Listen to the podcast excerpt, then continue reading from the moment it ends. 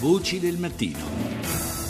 Le 6.39 minuti e 28 secondi, ben trovati all'ascolto della seconda parte di Voci del Mattino da Fabrizio Noli. Occupiamoci subito di traffico illegale di reperti archeologici, un traffico che vede in prima linea la Ndrangheta in particolare. Per anni infatti sono state saccheggiate e danneggiate le aree archeologiche più importanti della Calabria, dal sito di Scrimbia all'area sacra dell'antica città di Ipponion, insediamento urbano della Magna Grecia che sorgeva nella nell'area dell'attuale Vibo Valencia. Al microfono di Rita Pedizzi sentiamo Giovanni Bombardieri, procuratore aggiunto di Catanzaro in territori come il nostro, in Calabria, in questo caso nella Vibonese, Vibo Valencia, che è un territorio ricco di reperti archeologici. Vibo Valencia è una colonia della Magna Grecia e ha un sottosuolo che è ricchissimo di, di questi reperti archeologici. L'Andrangheta ha visto un'occasione di guadagno e allo stesso tempo di controllo del territorio, perché questo significa consentire all'organizzazione di controllare tutto il territorio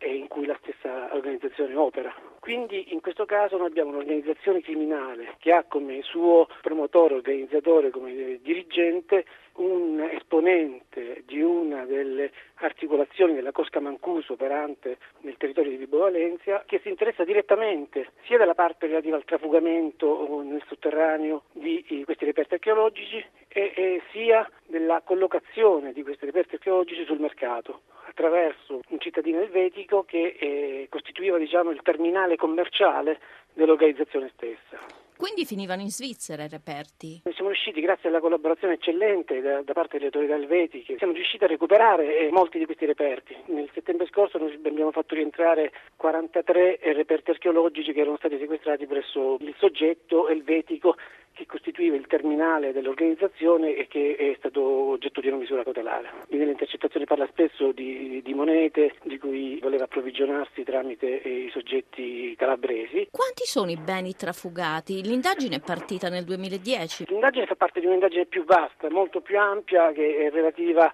all'organizzazione dei Mancuso, operante nel Vibo Valencia. Nell'ambito di questa indagine una, uno degli aspetti curati dai carabinieri è l'interesse per i reperti archeologici della Cosca. Quindi è un'indagine che parte in quegli anni ma che già vede nei primi anni 2000 delle prime attività di recupero di, di reperti archeologici da parte dei cosiddetti tombaroli. Il pregio di questa indagine è di aver ricostruito una vera e propria organizzazione che sistematicamente trafugava questi beni. Qua non siamo di fronte al classico tombarolo che trova un pezzo archeologico e poi eh, lo vende. Qua siamo di fronte ad un'organizzazione che opera per anni e anni e che sistematicamente eh, depreda il patrimonio culturale nazionale e lo commercializza illecitamente anche all'estero. Avete idea idea di quanti siano i pezzi? Purtroppo non è possibile eh, quantificare i pezzi sottratti perché sono siti che non sono stati mai oggetto di scavi o di ricerca ufficiale. Quindi noi non possiamo avere un'idea precisa e forse neanche approssimativa di quanto è stato sottratto perché si tratta di lavoro di anni. Noi abbiamo un'idea di quello che siamo riusciti a recuperare. I carabinieri hanno recuperato anche circa 10.000 frammenti di cocci relativi a reperti archeologici. Questo è dovuto anche al fatto che nell'articolare questi scavi questi soggetti sicuramente non andavano per il sottile, quindi molti di questi beni sono stati anche distrutti nell'attività di scavo nel sottosuolo. Tenga conto che era stato realizzato un tunnel sotterraneo di circa 50 metri e all'interno di questo cunicolo venivano trafugati questi oggetti di cui il sottosuolo di Vibo è ricco.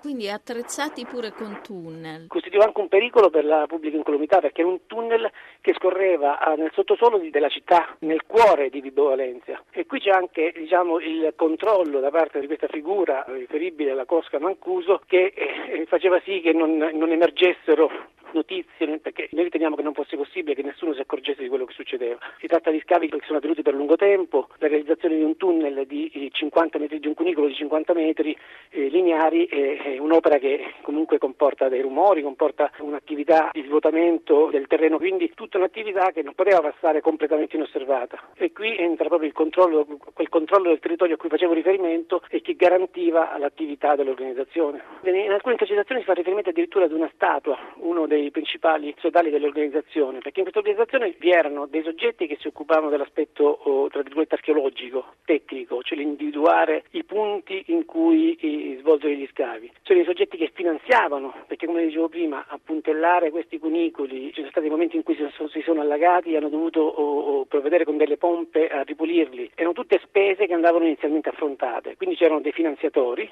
poi c'erano dei soggetti che venivano adibiti allo scavo. Diciamo, tutta questa uh, organizzazione ha svolto attività per anni e in alcune intercettazioni uno di questi soggetti dice se io avessi preso tutto quello che siamo riusciti a trovare sarei diventato oh, ricco. Fa riferimento anche a delle cifre che, che avrebbe consegnato a uno degli indagati, che sono cifre eh, cospicue.